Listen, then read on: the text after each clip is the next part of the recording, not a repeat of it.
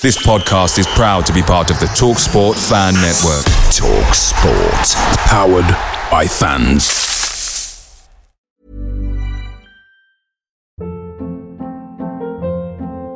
Hold up. What was that? Boring. No flavor. That was as bad as those leftovers you ate all week. Keke Palmer here, and it's time to say hello to something fresh and guilt-free. Hello Fresh. Jazz up dinner with pecan-crusted chicken or garlic butter shrimp scampi. Now that's music to my mouth. Hello Fresh. Let's get this dinner party started. Discover all the delicious possibilities at hellofresh.com.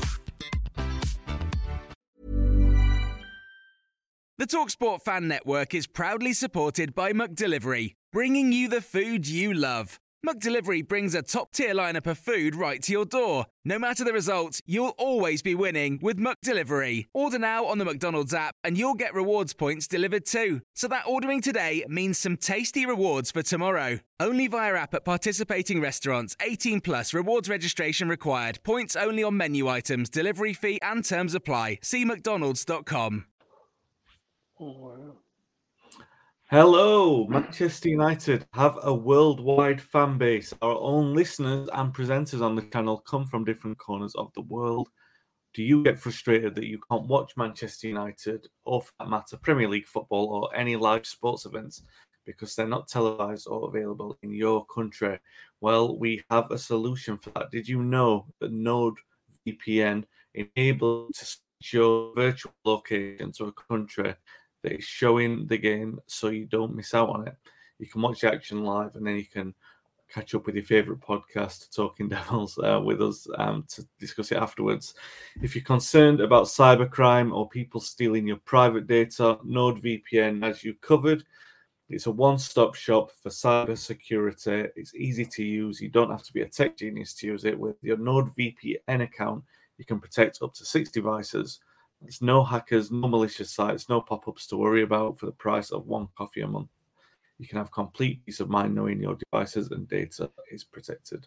A small price to pay for premium cyber security and access to not only sport but entertaining content through, throughout the world. Um, you can get your exclusive NordVPN deal by going to nordvpn.com forward slash devils 10 to get a huge discount off your NordVPN plan and four months for free. It's completely risky with money back guarantee. That's NordVPN forward slash devils one zero, and the link is in the description as well. This is Talking Devils, your favourite Manchester United podcast. I'm your host, Wayne Barton, joined by Manchester United legend Paul Parker to talk over um, a, a, good week at Manchester United. Um, it turned well, you might say, a mixed week on and off the pitch but um, certainly a good week in terms of performances at least. If you're watching the video live on YouTube or Facebook, feel free to get your questions and comments in. If you're watching back on the replay, do say hello. Feel free to comment. We do reply on um, on replays as well. If you're listening back on the audio podcast, please be sure to like and subscribe on the platform you're listening on. Uh, Paul, how are you doing, mate? You all right? Yeah, I'm good, thank you, Wayne. I'm good, mate. Good. Um, definitely a, a, mixed week for United in terms of results. If you did this week, United are going to draw two games and win one. You'd probably be thinking maybe glass half empty, but looking at the way that the performances have been, certainly against Spurs, it was fantastic, and it, against Chelsea, I, I felt it was. Uh, I felt the performance was better than the result, and we don't always say that with United. You know, but we picked up where we left off against Spurs. We were really strong in the first half. Um, created a couple of chances. If we'd had a clinical striker in there, maybe um, we would have been able to, you know, take a half-time lead, one or two goals as well. I did have, um, I mentioned this on previous podcasts on the channel as well. I had a little bit of concern against Spurs that we'd started the game with such intensity that we wouldn't be able to pick it up in the second half. You know, you miss the opportunity, you can't kick on again. Um, but obviously against Spurs, we didn't have that problem. We came out and played great in the second half, only taking the sting out of it at the end. Not so much against Chelsea. It was a little bit more difficult to maintain that pace control. Obviously, Graham Potter made a change very early on, which tells you how, how well Ten Hag had set up. I mean, to force a manager into a first half change, especially a manager like Graham Potter, tells you that Ten Hag's done something right. However, Potter did make the change. Chelsea did settle down. They looked a lot better. It made it an entertaining sort of end-to-end game. Still felt United were worthy of the win, and then they um, have the sort of brain fart at the end. Ten Hag perhaps. I don't know if you, you're going to blame him for them changes. You know, he's obviously going to make substitutes in a game when when there's a lot of um, lot of games coming up. He brings McTominay on. McTominay has the error of judgment, um, and then we show tremendous character, the kind of character that has been all too lacking in, in recent years by United to come back. Don't drop Reds, they come back. Keep it calm, get the equaliser, um, cue the hysteria, hysteria at the end. Um, obviously, a lot to talk about Casemiro, Ronaldo, all sorts, but on performance against Chelsea, Paul, um, what was your takeaway from how United played? I thought, to be honest, they played really well and I think you look at it and Graham Potter had a decision to make, and and to be honest, it's very easy to come out and say it was a brave decision to make a substitution then, but it helped that it's one of his old players that he took off. But it was it was the right decision to change it. I sat there watching it. I knew he had to change to a back four just by the way United were playing without really having a recognised centre forward who wanted to to pin Chelsea back they had spare players there who weren't doing enough. There was losing a battle in midfield. Not that they was being passed through, outplayed as such, but they just couldn't get hold of the ball. So that's why he made that sub- substitution. That's why Kovacic come on, and he made a difference when he come on to Chelsea. And Chelsea improved and went into this went into um went into half time in a lot better place than what they were previous to that. And then we saw the way the second half started very dour and it didn't really kick on until late in the game, and that's when it became a hmm. little bit more of a more of a game. Then, I mean, you've mentioned about the substitutions, and um, I still don't understand that because now when it gets into people's heads, because he's they've got a lot more people on the bench they can use. People get obsessed that you've got to use them. I say why? Because players train every single day. They have a few weeks of really playing no games where they work to get a fitness level to cover over 90 minutes of football. Why can't they play 90 minutes? There was a a bit before when games like that, when the old adage of the game's a chess match, where you didn't really want to make changes. You got everything right. You think you're doing your job, and each team was cancelling themselves out. And the idea then, how can you change it? Are you going to bring on a centre forward to maybe go and win it, or are you content where you are, i.e. at the time nil nil? and generally you didn't you didn't want to make big changes that could maybe disrupt the way you play. And and I turned around and said the moment they made their changes, United, they're going to disrupt the way they play because they was already struggling without a recognised centre forward as such. And then when you take off the one you want to be a centre forward, you take you to when you yeah when you do that, you make those changes and it disrupts that front line. There's going to be a problem maybe getting back into the game if you were to be out of it and you looked at the midfield, which, I mean, that was a really, really good midfield performance by Manchester yeah. United. The best I've seen in a long, long while. Spurs was very good, very good against Spurs. Different team, Spurs compared to Chelsea since Graham Potter's got there. So it was really good what they done. But to go and disrupt it and bringing on Scott McTominay, Scott McTominay, the way he moves, it takes him a while to get in, get into a game. So to bring him on and he's nowhere near the pace of a game, and then you then ask him to then be on his toes for a corner, was always going to be a one that, well, he knows now Ten Hag how to work with that with Scott McTominay. You know, to bring him on to to keep a game solid may not be the best idea at that time because he gets caught up. He gets maybe a bit emotional because all they, I mean, a lot of people I think we're going to it later anyway, so I'll leave that bit I was going to say regarding what I felt about what um, what happened there, which cost the penalty. But I think the, the scoreline was a fair result in the end. Well, t- tell me about the penalty. Then. I mean, obviously, um, it's one of those where everyone's been coming out and sort of giving a bit of divided opinion on it. Should you know you see him in every game, and you kind of do, but I think everyone who's associated with United, I think, sort of understands no one's grumbling it was a penalty. And second, got to around that's asking trouble, locking the hands like he did. It's like he basically saying, "Please give the penalty," aren't you? And it just seemed like, oh, after all that work that the team had done to play so well. It just seemed like at the moment, you know, when they, they took the penalty and scored it, it's like, oh god, what, what a letdown mm. after you know, it's an individual error after such a strong team performance. Yeah, I mean it, it was. I mean, Brozier, I think is not pronounced his name, Brozier, Brozier, whatever they want to call. I look, and what he done early is that Scott McTominay is trying to grab hold of him, trying to from the corner, trying to to get close to him instead of working his feet, and maybe just you know just every now and again he's marking him, just touch him, just to give him a touch, just to affect him, and let him yeah. worry about you. But he there was a role reversal there because he suckered him in because as soon as Scott, which he's tried to kind of grab him, he's done that to him. He's done that to him. He's put him back a bit, and then straight away in his head, in his head, he he just he he, he thought he, he, he lost it, and he, he and he wanted to grab him. And the problem was, yes, there's people are saying, "Oh, that happens in every game." They're right; it does happen in every game. But what a lot of them do, they they grab, but they're not really grabbing. They're just doing it so they can feel the movement. And the moment they feel that movement, they're taking their arms away. They're not holding on because that person's getting away. Scott was was petulant. Oh, I'm not going to get there. I'm not going to get there.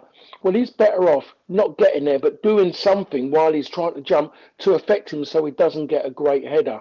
But he got yeah. so he got so caught up in it, and and the movement. We can say it's great movement. We don't really know because you know he had him like in a vice, so we don't know really how much he could have moved. It was a penalty all day long. The same referee, Stuart Atwell, was the same man who gave the penalty at London Stadium when I was there against Pereira when he'd done something similar as well. He got warned twice, third time, bang, it's a penalty.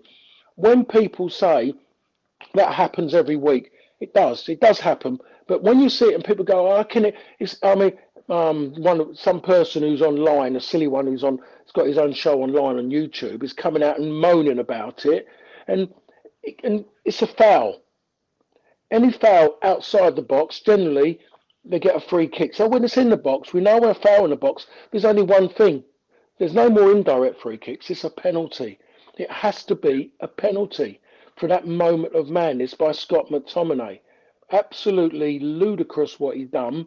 And straight away, Ten Hag will now think about with Scott McTominay, when do you bring him on? Do you bring him on in a game like that where he seems he's you know he feels like he's got to get him he's got rather than just sit there and just do do a job and be a defensive midfield player and break up play, he's virtually just got in there in the corner and he's allowed himself to start gripping people. I'm really pleased that Stuart Atwell has done that. He's done it twice now. I think there's been something else happen as well. And now everyone's showing pictures of, you know, we see the pictures on Twitter now when they're just showing a static picture or something like that. We don't know what happened before or after because you see people yeah. they let go. It's like shirt pulling. There was a shirt pulling given. We saw uh, Aston Villa, I think Mings got his shirt pulled. The lad has pulled his shirt, and normally when people pull a shirt, pull on a shirt, the player falls down. He falls down, and he, so he, he goes down, but he's but he goes down, and it's kind of it's too early, it's too dramatic. Mings has kind of said, and Mings has just kept running, so everyone could see it. The shirt was that far away from his body. So it made yeah. sense to the referee. So I'm really pleased now that referees are doing that, and we can get back to the days of where you had to mark properly. People go about blocking. You block with your feet grounded and you're in a standing position. You're not on the move because you're found. It's a bit like basketball. You you just stand there, plant your feet, willing to take the hit, and, and you yeah, um, and it's nothing nothing against you, Wayne. Couple of comments in here. Um, Ben's talking about Ten Hag. We'll get to that in a little bit, Ben. Um, Ben McManus says in that moment it felt awful, felt like the game was gone. And Mike Pierre asks, should Scott have been on the other side of Broja? It looks like he got the run on him and he panicked and fouled him. I mean, yeah, that's a pretty fair assessment, isn't it? You know, you could, but uh, yeah, looking after it, looking after the event, maybe even you know a better player, a more wise player would have been in front of him, right? Yeah, without a doubt. I mean, I'm seeing players now. You're seeing players as players of different statures now marking each other and it's not about winning the ball it's it's all about blocking now you're seeing everyone trying to jump off of off of off of standing starts and I look at it and I think about you know if I, when I think about centre halves I played with and I, I, I look at it I played with um Tony Gale I played with um, Big Alan McDonald Brucey Pally. It doesn't matter how good they're in the air. If they're jumping off off a standing start, anyone can beat them in the air. Anyone is anyone who's got a run. So what they're doing, they're virtually putting the the big the, the big the, um they see the bigger players and they're putting someone up that so they're not virtually before if you remember it like say big um big Pally would go with a big person Brucey would Yeah. maybe take the next one, or Brucey would go with what you foresee is the best header of the ball, the, the player who's more dynamic in the box, the braver one. You put Brucey on him, but that's not happening anymore. I'm seeing, I'm seeing like Van Dijk, and i.e. Van Dijk would be up against say Eriksen, and Eriksen's there not to win the header, but to try and block him. And the problem is, if Eriksen is not switched on, his mindset, and maybe he's in his head when he's got the corner, when there's a corner against, he's thinking, "Cool, if I get the ball there, I can knock a match-winning pass." If that's in his head, and he loses that much, and Van Dijk's coming, he's lost. He's lost the ball in the air, and he might have just maybe lost. He might have just lost his life because Van Dijk could have absolutely killed him with his with his power and with his strength when he's just made that run. So we stop taking responsibility away from players by saying just mark space. And it doesn't matter how well you mark space, if anyone's got a run, they get across the front of you. As we saw on numerous occasions with Harry Maguire. I think it was um, Felix, wasn't it? João Felix, Yeah. Atletico Madrid, c- come across him, bang, off a standing start. So people have to say now, manage. I mean, it boils down to that. I don't think coaches or managers or what they're going to be called really trust that many players. So what they do is they try and make it easy by putting people one in front of the six-yard box, one on the edge of the six-yard box towards the near post, one in the middle, parallel with the penalty spot, and one at the back. And then you've got your people in between. Yeah, And Yeah. and that's what's becoming. So Scott McTominay is trying to move, and the moment he sees Brozier's got in front of him, and I always think, stand, get your shoulder in front of him, and then you can see him. You can see ball, and you can see, you know where he is. Peripheral vision will always help with that. But the moment he goes in there, you've got to step back there as well. And people will say, but you've lost him. You might have done, but what you can do, as you jump back, which I had to do a lot because I didn't have the advantage of being six foot plenty, you jump into him. And you jump back and you ask first, is he brave enough to come forward on header ball because he might head the back of my head? And, and the other side of it is that I'm going to hit him in the chest or I might even get a touch on the ball, but there's no way that he's going to get the cleanest header that he's going to want nine times out of ten. So, and that, and that's what and that's what it's about. And I just think responsibility now has to be given to your centre halves. Now, if we're going to talk how people talk about the other scenario, as at the other end of the pitch, about if so and so been would have scored this these goals, can we say then if Varane hadn't had to come off with that injury, would they have scored if Varane had been on the park? Hmm. if we're going to go down, if we- if we're going to go down the line, because we've got to say prior to that, I think that was the only corner that Chelsea knocked in in that game, and it actually went. The rest of the previous corners have been absolutely shocking by Chelsea. And the Yeah. commentator I was working with mentioned it a few times, and I think that was the first one that come in, uh, you know, come in quite decent. So I, you know, I don't, I really don't know. Varane could he have made it? If he hadn't made those changes, would United have been in a better place, more organised at the back? Because the game was that tight. And if you're losing, keep bringing off people who have got a, a point, do a, doing a job, a specific job in defending. In the in the situation at free kicks or corners, and you're taking them off at that stage in a tight game, then you're asking for something. It's someone to come off cold who's just been watching, not really sitting there studying because they're not they're not sure they're going to get on. Because in a game like that, I would not believe that I was going to get on now because I think the manager was he ain't going to want to he isn't going to want to make those changes, Wayne. No, he, he, he definitely wouldn't have. In a perfect world, I think he would have been quite happy to see the game out with the eleven that he he started with, and I think that that, in a strange way, that makes the reaction a little bit better, doesn't it? Because I mean, let's say 85 minutes they've scored, they've scored a penalty. This United squad has had um, a tradition of letting its head drop in difficult moments. So they've took off the creative midfielder in Eric Eriksen. Was he off the pitch? I think Eriksen came off. Um, Lindelof had to come off. Rashford had to come off. Well, Rashford came mean- off, and Sancho. You mean Varane had to come off? Yeah, Varane had to come off. Yeah. Rashford um, came off, and Sancho came off as well. So you're missing basically your attacker, let's say a provider, a creator, and the attacker you, you would want Varane there attacking something. So if you're missing all those players, it makes the reaction even better. To say that we got the we we remained calm the way that would have wanted it, lumping it into the box. The cross was great from Shaw. The header was fantastic from Casemiro, and um, we get the draw that we we definitely deserve. So I mean, a moment of madness for sure, but um, in in the scheme of things, what could have felt like a really deflating defeat ends up feeling like we got the better end of the draw. And it's one of those things you've talked about the value of momentum so often. It's a game where we could have come out feeling very sorry for ourselves, and yet we've fully this positive mood going into the next game. But but as well, Wayne, the moment that, that um conceded that penalty, because prior to that, when you talk about passing and you're talking about keeping the ball and ball retention, United done that better than they've done in a long, long while. Again, against Spurs, it was better. Against Chelsea, better. The, the problem is still was passing with progression. Yeah. Too many times, still going back and not enough. Unless it was going to Eriksen, it wasn't going forward as such. Eriksen is always looking for that forward. When he looked for his first, the first pass he looked for is the one that could a goal scoring opportunity. And if not, yeah. then he looked for the he looked for the second stage. What's the one that then could maybe then go on to make a goal scoring opportunity? And then he yeah. will then look at the one that the, the, maybe the sideward one or the one just at an angle that could maybe just just to open a play to give someone else the opportunity to do it. But United, but but and that's where it was in that second half. But until they went behind, then the first thing that happened, Dalot gets the ball and he puts it in the box.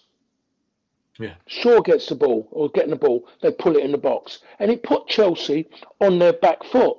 And I'm saying to myself, I'm watching teams now and and I was even yesterday, I mean I was I just I got invited yesterday to go and watch Spurs play. And I'm watching I'm watching Spurs and you think to yourself, just cross it. Just put the ball in and just to find out the goalkeeper, the centre half, ask them what they and they never done it. And I think now everyone's getting in this stereotypical kind of everyone is playing the same. No one's willing to do anything different really. So the only team that's done something different are Manchester City. They've gone back to almost good old British football with a typical British style centre forward. So they've gone retro. They've gone back man in flares kind of style. You know, with you know, with big platform kind of shoes. They've gone back in years. Man City to the big centre forward, centre forward, and and all of a sudden you look and you look at them, but everyone is doing the same as they're getting across them. Now, a player I played with, he um one time we there was a winger, I would say this winger who played on the right hand side for Manchester United ran like a train.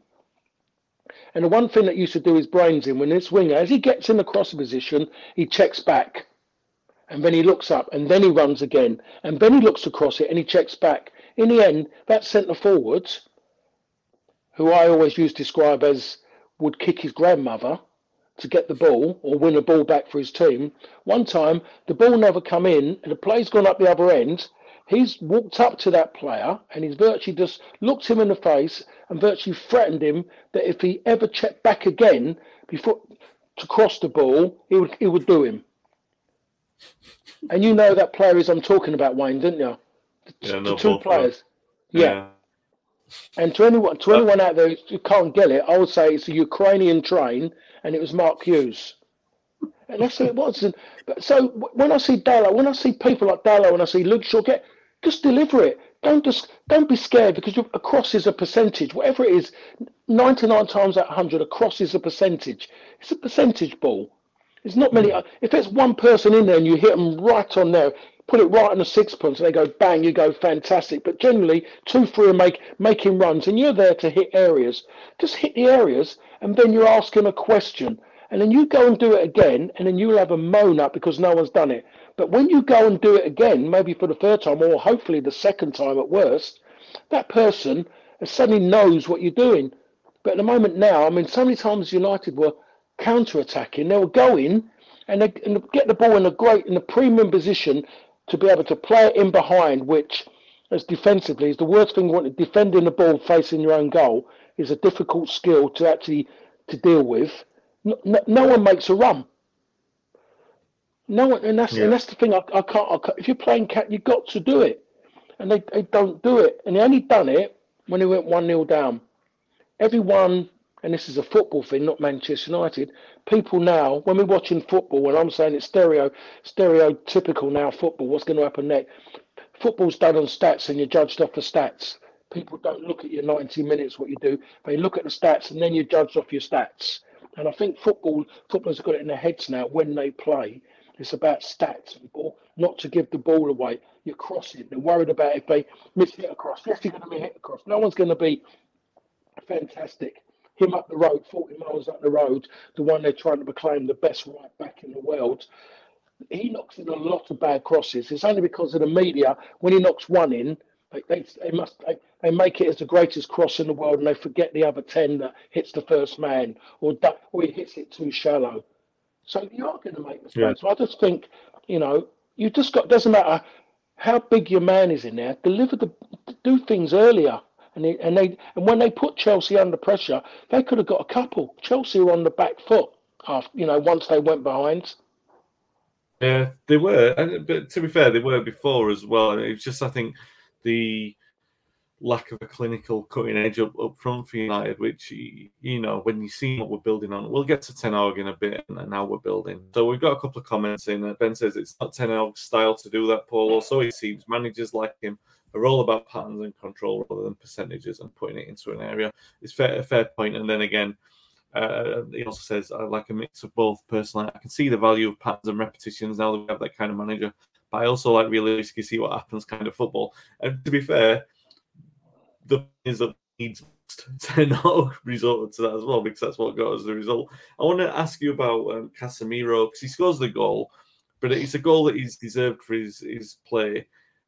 The thing with him is that he's really made a- home in United's midfield. I don't want to get carried away and say say he's the answer or anything like that after a few good performances, but in terms of a start from a midfielder, a central midfielder, he's been so impressive, hasn't he? Yeah, and it's gonna, you know, I'm going to say these words again, which is which seems to happen of late. Is you asked the question, why didn't he start him earlier? Why did he keep bringing them as sub? Because I'm sure when he was coming as subs, there was a lot of United players who were kind of not didn't want to shout it loud or didn't want to get it out there, were worried and concerned that when he come on, he didn't look right. He, did- he got caught in possession. He was giving the ball away cheaply. It just didn't look like the players come from Real Madrid. It looked like Real Madrid had turned Manchester United over. But then, and I always kept saying, you need to start him in a game to for him to get to the pace of the, for him to find the pace of the game, and then set it on how he wants it to play, how he Yeah. wants it played. And when you look at the midfield players that he played with, he had they had to do that. Real Madrid did not want a high tempo game. They wanted to control the ball because they knew the players who could do it. So, and that's the one thing that United have needed for years to be able to try and attempt to match teams in keeping the ball. So when you when they've done that, since then he's just got on, he's gone on and he's got better and he's got better, and people can see a big difference in that midfield now. You can see a midfield now which isn't in the bottom six now. It's a midfield that is a, a top six midfield. When you look at it on Yeah. paper and you see it play not result orientated. It's about the way they play, and that's the difference that he's made in there. And then when you see him score a goal like that by doing that, and he has always been quite decent in the air. There is bits of him. I don't think people were looking for him. They thought they was going to just see someone who's just going to be, patrol across the front and play a bit like Fernandinho. He's not. He's not like a Fernandinho. He's a. He's a. He's he's a better he's a better player than a Fernandinho in that in the in the way he plays. Fernandinho is very very cute, very in the, in that way, but he's a he's a better player for what he does than Fernandinho in that sense. Hmm. And you look at him, could he be? He's a it's like Man, Manchester United's strength is Rodri. Rodri in there makes a big difference in what he does. But could he could he go in there and do that? What he's doing for Manchester City, no, because he wouldn't suit them. But he suits United, a calming influence.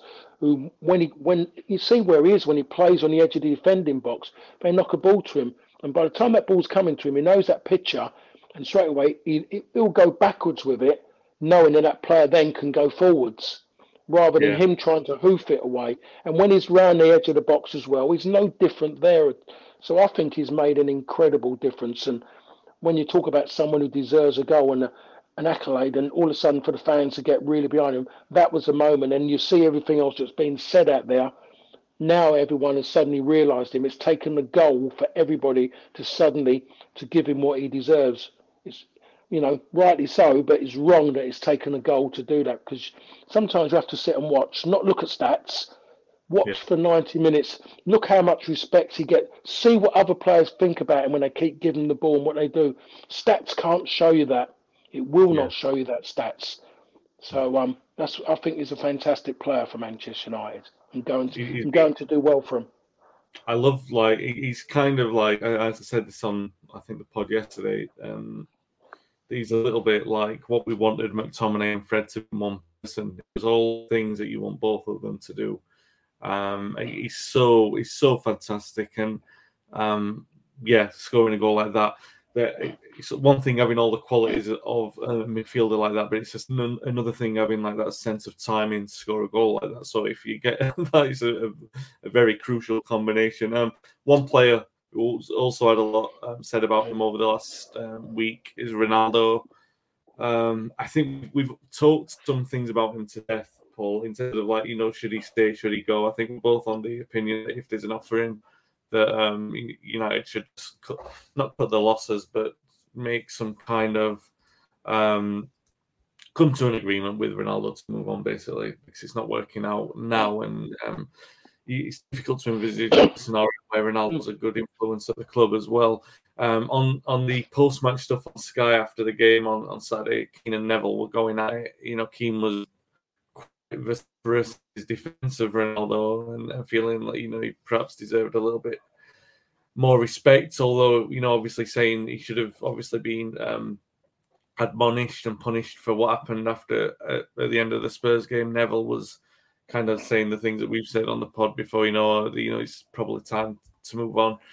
Where, where do you stand on this? I mean, because obviously a, it was a massive incident to happen, and you know, United uh, they didn't make an instant decision in terms of his future. They they made the he was suspended to all intents and purposes for the game. It, you know, the impact of that on him, and then they've apparently um, put this fa- uh, a ban on. Uh, sorry, a, a, a fine on his on him as well for a couple of weeks' wages. Um, and you would probably think, from Ronaldo's point of view, their party are probably saying, try and make amends so you get some minutes before the World Cup. Um, where do you stand on it? Is it a headline story of um, the, whether we want it to be or not? Yeah, I mean, I'm, I mean, I'm pleased that you know Gary got his he got his bit in, and he said it, and I'm sure Gary's feeling a bit emotional about Ronaldo because I'm sure he, he respects him and he, he loves him to death during their time together. But Gary was just looking at his part in it and what the way he was, what he was saying, how he's delivering it. Roy was, you know, totally pro, pro Ronaldo as as Rio as well, and not looking at it, in my opinion, sometimes as a person who is is there. I mean, oh, if I say saw one of my saw a player just walking in while on the while you while on the field, and you haven't in like the Tottenham game, you're there, you're playing well, you're two 0 up, everything's going well, and he's walking down the tunnel. You'll kind of first of all start thinking, what's going on? And you start thinking, but why are you doing us? You know, at the moment we're, we you know, we're in this workplace together, and every, you know, everyone, every cog needs to be there together. Even if you, do, you your one hasn't worked, you get there together because you could be important for the game for the game after. Now Yeah. that's easy for me to say because I've been out of the game a while. Could I? I mean, uh, what was I like when it was me in my final season? Inside, I was I was no different to Ronaldo, and you don't need to have a great career or anything like that. Everyone talks about oh his career deserves this and deserves that. No, you just have to be somebody who's been involved quite a while, shared a few great moments, and all of a sudden those moments aren't there because someone's come in, taken your place, and then you're sitting there, you can't get a game. And it's many a time, I'm sure it must have done. Course, my mind thinking, I'm sitting there watching, they're winning, they're having a great time, everyone's and, you, and that green-eyed monster comes out. You want to be a part of it, you can't. But it never. How many? I could have been maybe that close to maybe thinking about doing a Ronaldo that I didn't want to be there. I didn't want to be there after the game in the players' lounge when everyone's celebrating and happy and families, everyone's around because of I've been there. And anyone who was there before, they never come along because I didn't want anybody there because I wasn't playing. So all I want to do is get in and get out. But you couldn't because there was 40, near 50 odd thousand people there. You couldn't just get straight out and just disappear. So I get where Ronaldo, where Ronaldo was in that within his head and everything he's been through. But the one thing that he can't control is time. And that's one thing in life we can't. And as a footballer, you can't control it because if you could, I'll still be playing now. It's as simple as that. I'd, if I could do it, and Ronaldo has lost that control, and is, and everyone keeps saying, "But look how he's looked after himself so well, fantastic." I think I've looked after myself quite well at 58 years of age. It doesn't mean I should get a game of football anywhere unless I go and play with people of 58 and above. So Ronaldo hasn't got that right. Can he? Does he make Manchester United better uh, when he's out there for them? No, he doesn't. Everyone goes, but look, he done last season, the goals he scored. Yes, he did score a lot of goals. The problem was, as a team, Manchester United didn't score a lot of goals. You know, yeah. all of a sudden, I'm looking now two major games, and for the people out there who, as I said, I would do this, who said to me that I was like virtually persecuting a certain player, I'm turning around and saying to you, that player is a better player without Ronaldo on the pitch. And I think the team are better. This player is a lot better because when you talk about respect, that player, Fernandes, I'm talking about, but I think you know already, hmm. is he he feels to his compatriot and even the man he mostly idolised when he was a young kid, he feels he's got to give him something, which is which happens every time when you respect someone. But the moment he's not there, first he takes a free kick I think kick. I think it was towards the was it the scoreboard end? It was first half when it kicking towards the scoreboard end. I'm trying to think yeah. which way it was when I was watching. It. I think it was towards the scoreboard. He takes a free kick, and what's he do, Fernandes? He forces a save from Lloris. Ronaldo takes free kicks. He hits the wall. But you yeah. don't. But for, what, what was Fernandes doing when he first arrived for Manchester United? He was taking free kicks, scoring, working goalkeepers. All of a sudden, yeah. the last two games, you see him taking control of the game. The one thing we're, still seeing little bits, bits that still grate me, but we're not seeing a, a hell of a lot of his petulance. Yeah, yeah. That's dis- that's disappearing because all of a sudden he's more involved. He feels he can take on more and take more responsibility. You know, when he was when he wore that armband, he still mostly didn't feel we could take because Ronaldo was on the pitch, so he's being respectful. But you look at the team, you look at the way they're playing, look at the way they're flowing. Um, the people every time I keep seeing people saying, if Ronaldo had been on the pitch, we would have won.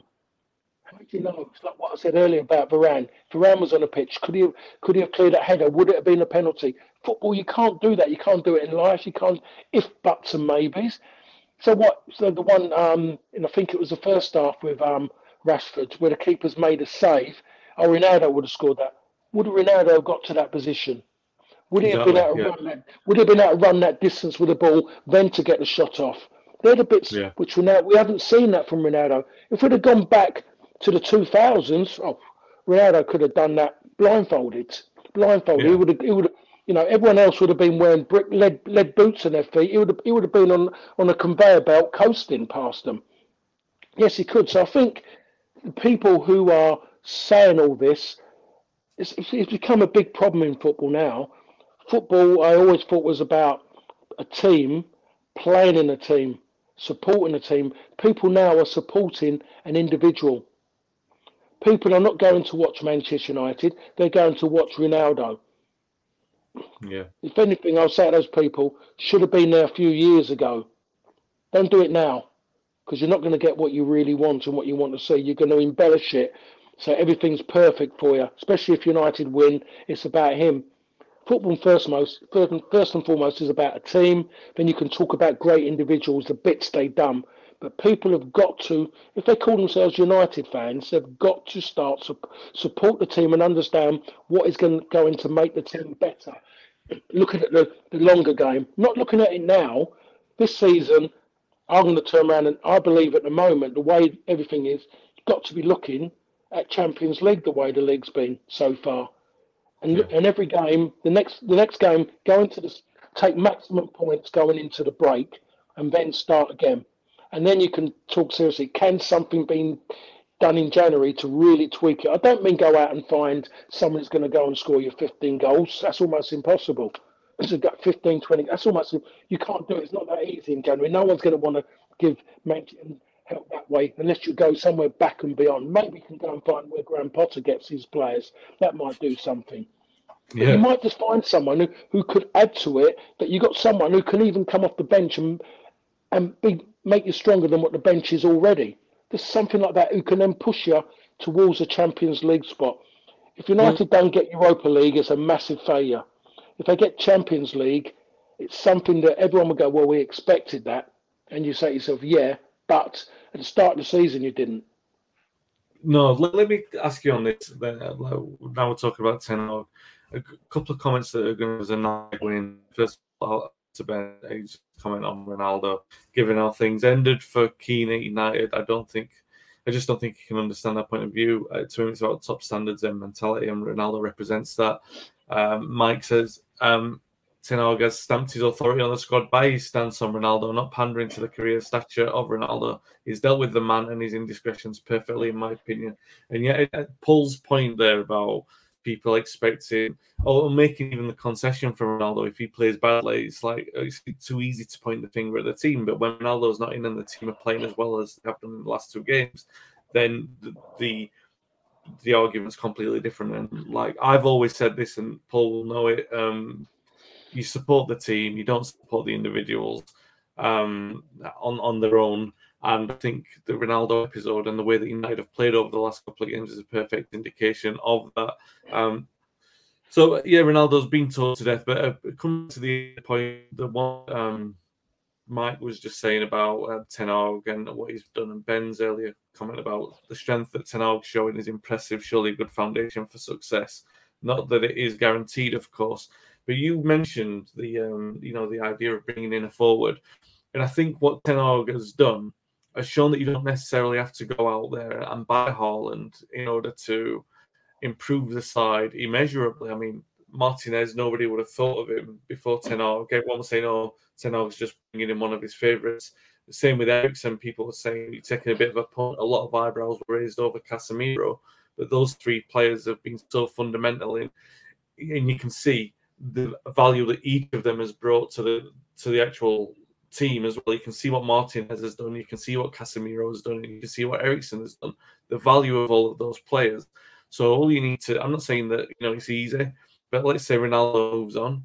Let's say that Van Beek he's played, you can get some money for him. Let's say that Wan-Bissaka, for example, he moves on and you get a little bit of money for him.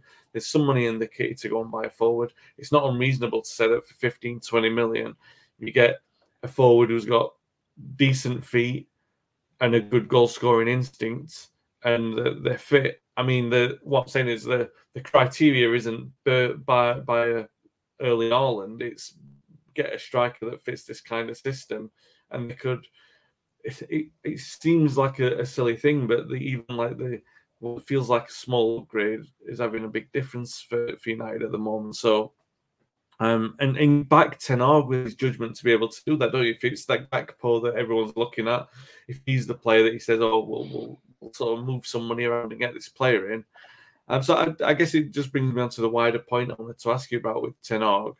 Um, so far, do you feel the three categories? You know, I'm going to decide which one. Do you think he's failed to meet expectation? Has he met expectations and hopes, or has he exceeded what you expected of him so far? Sorry, who was that one? Ten Hag the manager. is the manager. Um, yeah, yeah. I, I would turn around and say, for me, he's he's surpassed expectations on my my part because now everyone you talk to can actually see that you're not see what you something they can actually see a team they can see a unit they can see a structure they can actually see a pattern of play they can see a purpose rather than before people were fitting bits together, just buying, just bringing in a load of players and just going out there and now you can see something there. You know, he's suddenly look at it now, and the back four done initially well after the Brentford. Then all of a sudden he's taken out Malacia and he's brought back in Luke Shaw. Luke Shaw's delivering. Anything that happens after after Luke Shaw yesterday is all about Luke Shaw. He's his own he's his own enemy, worst enemy. It's about himself. He's got to now carry on. He's set he's he's put he's set himself in a position now where people have seen it and then but everyone's sitting at the moment waiting for him to let himself down, as he's done on two or three occasions, Luke Shaw. Yeah. But at the moment, he's he's looking very solid. I'm a critic of his, and I have to say, he is doing excellent at this moment in time. Maybe the um, the fact of Malacia kind of put the frighteners on him, but it's all well and good doing it, but it's to to, to be deemed a, um, a great, a good player, a great player. One of the words that people use of it is consistency. Yeah. You know, there's no point going to score a hat trick and then all of a sudden don't go and score again for the rest of the season and expect to be called a, a, great player. You have to go and you have to go and be keep things going. Of course, not hat tricks every week, but you have to keep rolling and rolling. Luke Shaw's got to keep doing what he's doing. I mean, he got a booking yesterday, which was again a typical Luke Shaw booking, a lazy one. When he could have, he, you know, the ball's gone out. Um, the ball's gone out of play, and he's trying to have a fight. Sorry, when was it? Saturday, not yesterday, but just to get the ball because he didn't want to run, didn't want to sprint back. Silly booking, needless yeah. booking. It, it could cost him his place if they had up like that. The, the fouls, the yellow cards that he's picking up. But and you talk about Martina, I think he will win Player of the Year yes, already. Yeah. I think he will do because he's a cult hero already in that sense. He sticks in people's minds. As much as you'll see goals going in, you see great play. I think he'll win Player of the Year Again, it's if it isn't David, David De Gea, it's another defensive player, which is rare for Manchester United because it was always at worst midfield players or goal scorers yeah. prior to that, yeah. or yeah, people like the likes of Eric and things like that. Goalkeepers winning it and defenders really is not man, not really what Manchester United fans or, or, or um, the fans who are seeing great teams would expect. But Martinez, to me, is is going to win it.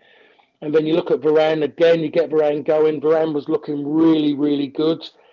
And I watched that one. I saw it happen and I said, there's a problem there. Because when he went down, Varane, he just went straight. He went down like someone who had been knocked cold. Yeah. And, yeah. and then he went down and I turned around and said, that's quite serious, that. There's something wrong with him there. And the commentator said to me, "No, but getting you know, Paul, they sometimes they'll be getting up. You, you know what? the, you know, virtually telling me, you know, you know what the game's like now, and I'm and I'm one of them against the way they are." I said, "No, I said this is serious because he's not waving his arm around looking for attention. He's he's yeah. face down. There's no movement. He's not rolling around trying to make a point, and that was an injury with no contact, and no yeah. contact injuries are the serious injuries." Yeah. Because you could see, I thought myself, he could have. I thought myself, he's going to get to that ball. I thought myself, why didn't he get to the ball? And, and by the time I'm thinking, why didn't he? You could see him go down, and you knew then. But I was just alluding to how well he's done, and it's a, and again, it's something that's blighted his career. He just doesn't get good runs. But the pleasing fact for me was that Lindelof coming again for him, and Lindelof done a great job, fitting it, coming in at centre half at that given time. Was that he's done absolutely fantastic now, he's going to play in the next game. And if he does well, he has to stay there. And I look at the way the manager is, and the, the manager isn't suddenly going, you know, the, the other fella is going to put his arm up and go, I'm fit, and he comes straight back in. Sorry, you know, you, you, you haven't been there. When it mattered, you wasn't really there. So you're going to have to bide your time and be patient and be in the squad. And if you get the right to get on and you deliver, then then there's a chance that you might play. And if that happens, that's like going back in time to how I believe football should be and how it was. Yeah, you probably see on on Thursday against Sheriff. Um, so I, I, reckon that's the game he'll use to sort of rotate the squad. We don't seem to be able to do that at the minute, and the squad still doesn't we can make some changes and keep the rhythm, but it doesn't look like a squad that has that much strength that we can um, make that amount of changes and it doesn't have a, massive impact. Uh, Larry asked a question here, can ask Paul where he sees opportunities for Garnacho to get starts and is he fearful that he will leave on free in the summer if he doesn't get the starts? But that's a, a, question. I mean, that we talked about this a couple of weeks ago when we were projecting where he's going to play. You were expecting he might get a run out last week against um, a, a couple of weeks ago against. Um, forgot the team we played against. The the, the Greek, um, the Cypriots. Omonia, yeah, yeah. Stell's gonna kill me. I don't, Mike. Don't kill. Don't tell Stell. Omonia, right? So yeah, I thought that Garnacho would be uh, in game and and then um, you would presume then he's to not necessarily presume he's going to get minutes, but if you've got Sancho who probably needs a, a, break, Rashford might not start. You know, you might think that Ronaldo will be pulled back in for this one. Um, Garnacho, would you say that he, he's going to play? I mean, Carabao Cup, like uh, Ben says, is coming up as well. Um, he seems too talented a player not to have got minutes so far.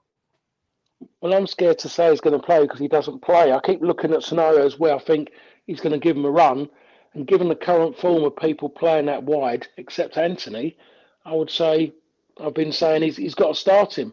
So yeah. I'm going to. So I'm believing it. It makes sense to play him on Thursday.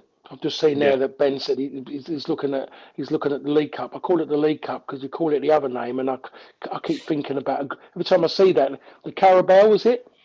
I keep thinking I keep thinking about a GNU. I don't know for some reason it just doesn't ring true the name of that competition.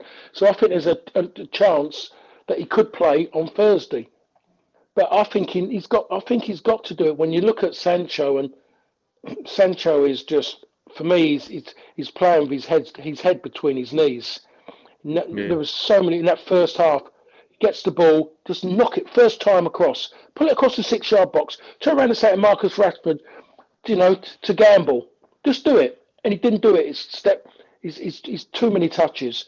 Never goes past people. And like you said at the top of it, he needs to step out for a while and just watch yeah. a while and maybe see if a break can do him good and he comes back with an appetite. If he doesn't come back and it's still the same pitches that we're seeing, then maybe have to cut your losses because at the moment he he hasn't done anything. People have tried to say he's had good games, tried to get him um, in an England squad to go to the World Cup. He's nowhere, he's nowhere near it, the lad. He needs to step away. But Garnacho, he needs a run. And like you're talking about his contracts running out, I think somehow the manager's got to do something because can't afford to let someone talented go away at this moment because it, ain't, it isn't going to work. And being where he's come from, everything about his background and the, that club he come from, he's a young player, and that club has thrived in it. Ajax with young players coming through. It doesn't matter how young you are; if you're good enough, you play. And he needs yeah. the opportunity. But the problem is, yeah. if he leaves it too long, you know, the last thing you worry about young lads that when they go and play, they suddenly feel that they've got to go and do it all in one game. Yeah. You know, go, go and dribble, you know, dribble, you know, dribble up, dribbling cul-de-sacs, you know, beat five people, score the greatest goal possible, and it shouldn't be that way. Should never be in that position. And while the team is in such a good, a good, a good, good feel factor, this is the time you really want to maybe bring in a young player, just to do that. Would it be would it be wrong to maybe start with a near as strong as you can in that game on Thursday, and then put him in there so he's so he's there, mix him with good pros the ones who have been involved, the ones who don't want to be beaten on a good run, still want to keep the play going, still want got that pattern of play fixed in ahead now. Get him in that wide position on the left, and then play from there and see if he improves it there. To see it in that sense in a European game, there's more chance of seeing it in a European game than seeing it in the in a cup game when he's playing with another five or six players who've hardly played any football. Their engines haven't been run for a while. They're going to be a little bit stop start, ring rusty. There's going to be no great burst because yes, they've trained every time, but they've had no great um, no great um, physical battles in high tempo games because you don't get that in under 23 games or training sessions, and that's where you struggle. And all of a sudden they bring him in, oh, he's had his chance. No, he hasn't. He's played with five, six other players like him. They're all in the same boat. Some players will try and make an impression and play on their own because they're trying to push and they're very selfish. Other players need players around to help them who are in the right mindset and, and they and they're not getting it because other players haven't you know are not there. So it's it's it's a difficult one for the manager. I just think on Thursday He's got to start, as you as you said earlier as well. You can't just suddenly go out United and make those many changes. They haven't got the the depth. If you know Liverpool, Liverpool, all their players are fit. They could go and put a decent eleven out in say in a cup game, in the League Cup game. Man City can definitely go and do it. Um, so um, they can't go and do that at this moment in time because the players, some of them are not right. Some of them um, are not, just not ready to go and do that because they just haven't played a lot of football. And the last thing he needs at the moment is to treat the um, the League Cup game too lightly. Don't want to suffer the embarrassment of going out and going out of it too early. Everyone would say, "Oh, great, we're out of it." Um, you know, Europe now through to Europe, Premier League. There's six weeks coming up off, five, six weeks off. Yeah. What's the point in what's the point in resting players? I know the and the other side of the coin, know that some players are going, some of them are going through the motion. They're not really that extra bit. I saw, I saw one of them yesterday when I was at Tottenham, who's just going through it, just doing enough, and so that's the problem we got. So you might just as well play them rather than the end of the day the club comes first. you play them. Let, let me ask this question, Ben. Ben is there any logic in playing a player through a bad patch, Paul, from a professional perspective? And I, I guess he's talking about Sancho in in that respect. Yes, there. Uh, uh, yes, there is. There is sometimes in certain players and majority of players you can do it. If I in today's football, if I've had a poor game and you have a poor game, you think yourself right. You you want the next game to get it right. Suddenly you'll change your superstitions. You know, all of a sudden I might have I get rid of my jockstrap and wear a slip. Little things like that. That's the kind of things you do. Or maybe yeah. Ram, you know, you might some people, you know, your socks, you might put wear Tubigrip and underneath to hold your shin pads in. You suddenly might say, "Oh, I do. I'm going to use tape now." Just things to change that pattern of of a bad game. But I think with Sancho, it's been too many, far too many, Ben, on that side of it. Far too many that he's had. And you after you see a bad one, and he's been his performances have been hidden because of results. But you can yeah. see, and, and the fact of he score goals, and I keep saying it, goals will paper over cracks. He was getting mentioned in England, being in England squad because he scored goals. He nicked goals. He's, you know, he's, he scored against Liverpool. He scored against, I think, Leicester. Um, he scored goals, and that's the bit that people saw. He scored goals, and that's the stats again. Oh, he scored a goal. He must be good. Pick him in the squad. Same with Marcus Rashford. Marcus Rashford won Player of the Month. I'm going, why? How? But you look at it. He scored. He scored goals. Those two goals against Liverpool, and there wasn't many games during that, and, and he won it. They paper over. So I think that Marcus, um, sorry, that Sancho needs a break this time. He's he's at. You keep trying it and trying it, and they played with they played with ten men in that first half. Played with ten it, men. He it, wasn't there. Yeah, it was a tough game. He just, he just didn't deliver. And like, when he got in those areas and those wide areas, put a cross in. He never he never delivered one decent cross. Every time he got in a crossing area, he tried to dribble into a clutch of players in the box. Yeah. It doesn't. If you've got two, three players around you, that means then, unless Chelsea were sneaking on free play, that means there's got to be at least two players spare somewhere, and maybe yeah. at least at least one of them in a positive position, because you've dragged three players. And that's the thing now. People know that they get his head down. They know he's never going to lift it up. Yeah. So that's and that's what happens with him. And defenders have seen that, and that's what you want. The moment you're a defender, like playing fullback, and you've got someone who wants to dribble who's quite quick. And the moment you slow them down so they can't run, the moment you could, and you hear it all the time, or you used to hear it, I don't know how they coach now. You'd hear it from the touchline, get they say in midfield. That's why I like Fred. Fred goes out and he goes at people, and as he gets close, he slows down to prepare himself so he doesn't go flying through, give away any silly fouls. Nine times out of ten, this is by the way, there's always the odd one. But what his first thought is, can I get his head down? So the player is looking at the ball. He's aware of me coming in. But as I get there, approach him, it slows down, and I get his head down. And the moment they get their head down to look at to check where the ball is, you know they're a little bit flustered. That means they can't go and play that match-winning pass. Yeah. And, yeah. and, that, and that's and that's what and that's what it's about. That's what I'm saying. Today's game isn't about who makes the big tackles. Tackles are not. It's not the same anymore. Football Premier League in a way has gone a little bit how international football used to be. Is that it's about being clever enough to fill areas. So when someone wants to play through here, you virtually set yourself by being higher up. So them to play into that area, you're closer to them. That means they've got to go wider. And then yeah. if it goes wider, that means there's less chance of them creating an opportunity through the middle. And that's and that's yeah. good defending as a unit. So it's changed, and that's why when Fred, because he doesn't go out and win, yes, he's going to have a few, but now it's just about getting people's heads down and maybe forcing an error.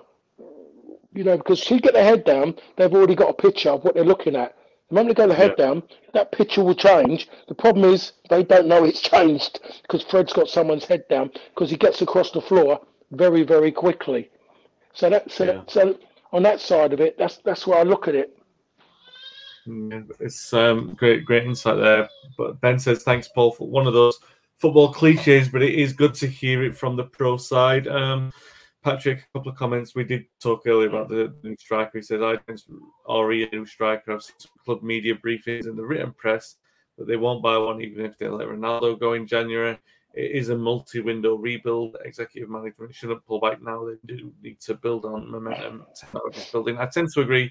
We have to remember as well that the um, money that was spent on Casemiro and Antony was not money that was in the transfer window budget for, for the summer. They've definitely speculated to accumulate with us. So bear that in mind moving forward. Very, very quickly, Paul, before we close up. Uh, West Ham is going to be United's league game next week at Old Trafford. Um, are really they under David Moyes, they've become a really good side, haven't they? Um, that's not being like pandering or being um, condescending. They've become a really good side. They, they look attractive when they play sometimes as well, and you see a lot of them as well. Yeah, I'm going to see them again this evening as well. I'm there this evening. Um, yes, they didn't. They start. They, they had a poor. They had a poor start. Expectations were high. They had a poor start. West Ham, and they've got through it. David Moyes is is continuity king. Yeah, and it, and I think it's caught him out a little bit in certain bits. And now he's he's spiced it a bit. I've never known a manager have so many injuries to centre halves. So many, mm. so many centre halves he's had injuries, but they have got better. They've got a big game tonight. Um, I think they need to win it this one to make a difference to get themselves from where they are, and they can go middle of the table. United, get them, they've been difficult to beat at Old Trafford. I think in the last couple of occasions. I think maybe last three. I think they've been difficult to beat. Been very, very close. I think one of them was the League Cup game, wasn't it? Was it a League Cup game? I think one of them when they I think it was something I can't West remember. Ham, I can't remember. West Ham won yeah. last season. Yeah, they won against us. Yeah, I think was it the Rashford last minute winner. Um, yeah. So it's they've been de- definitely very tight. Yeah, it's been, been tight, and and saw them at Anfield where initially West Ham went now. We, um, to carry on where things have been before at Anfield was just to lie down and die. But they shook themselves up, and I think David Moyes has had, had a shout up. I mean, he's you know he hasn't won there in 18 games, isn't it? I think now mm. that was the 18th the other day when they lost that one. Yeah, the 18th he's lost there. He's never won there, but they should have taken something from once they believed in themselves. They should have taken something at least to draw from there in the end. So they will come to Old Trafford. They've got a few big game players now, and they will cause a problem. And every time United are having a good time and the press are talking about them, it does lift people. And you and and they, and that's what and that's what you want. You don't.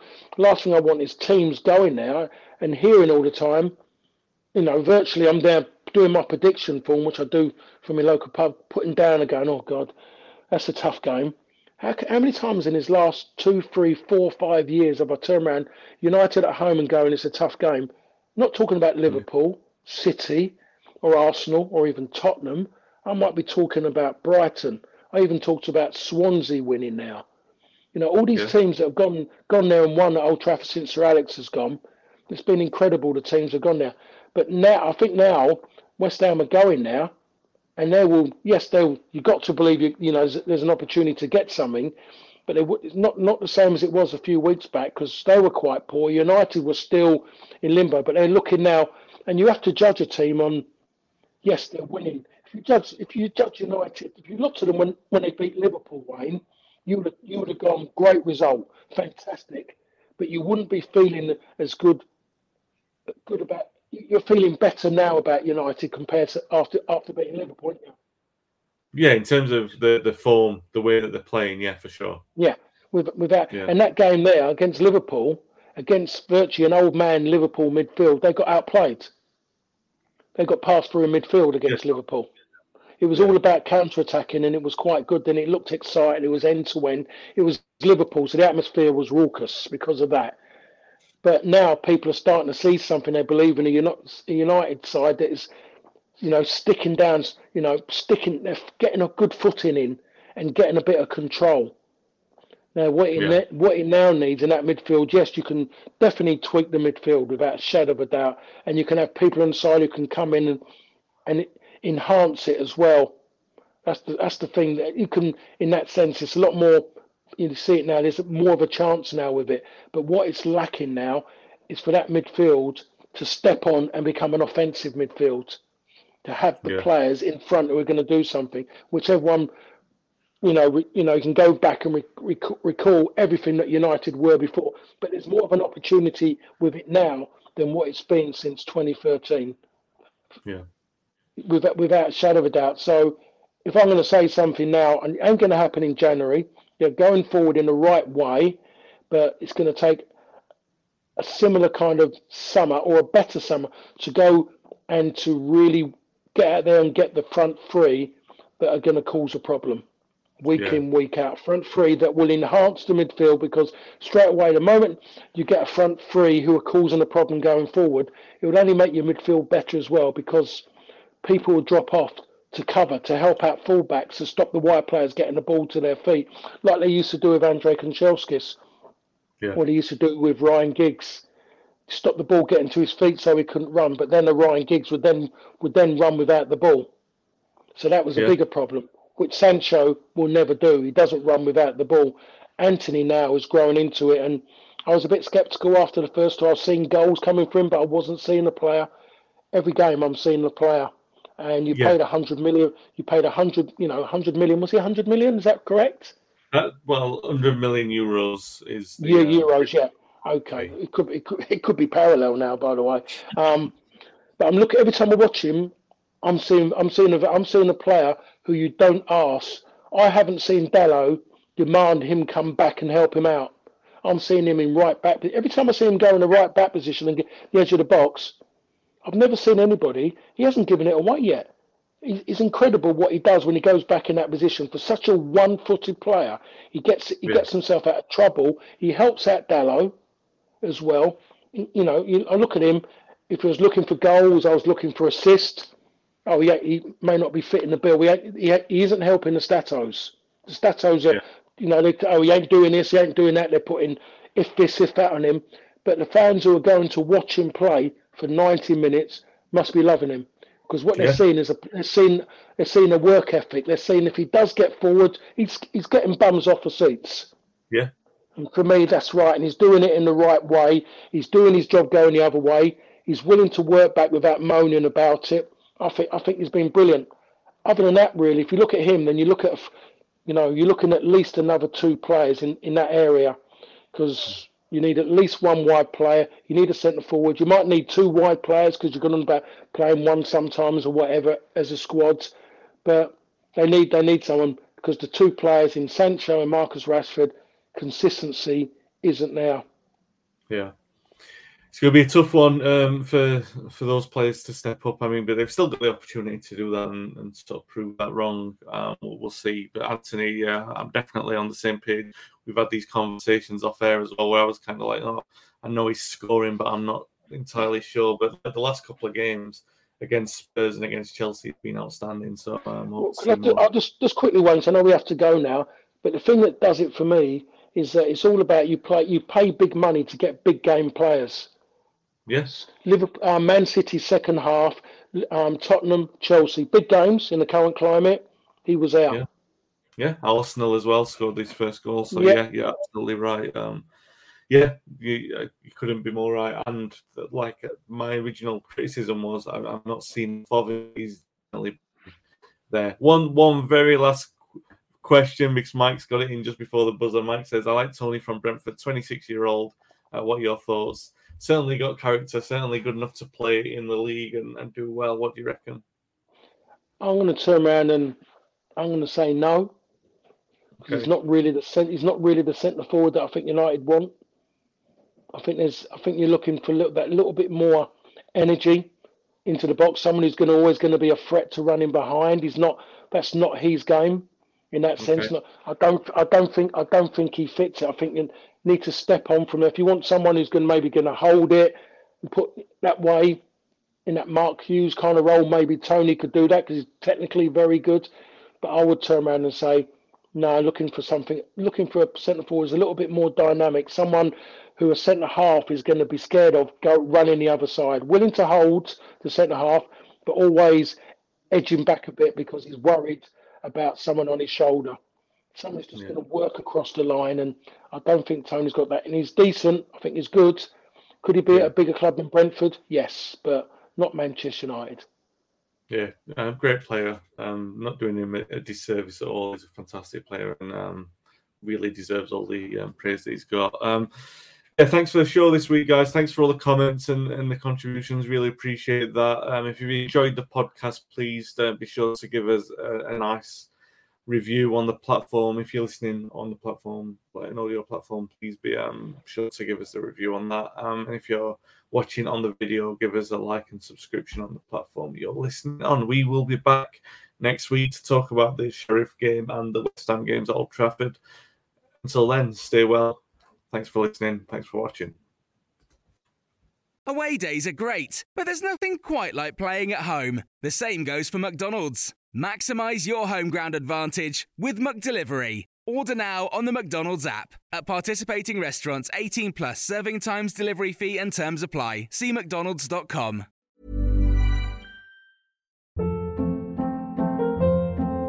Hold up. What was that? Boring. No flavor. That was as bad as those leftovers you ate all week. Keke Palmer here, and it's time to say hello to something fresh and guilt-free. Hello Fresh. Jazz up dinner with pecan-crusted chicken or garlic butter shrimp scampi. Now that's music to my mouth. Hello Fresh. Let's get this dinner party started. Discover all the delicious possibilities at hellofresh.com.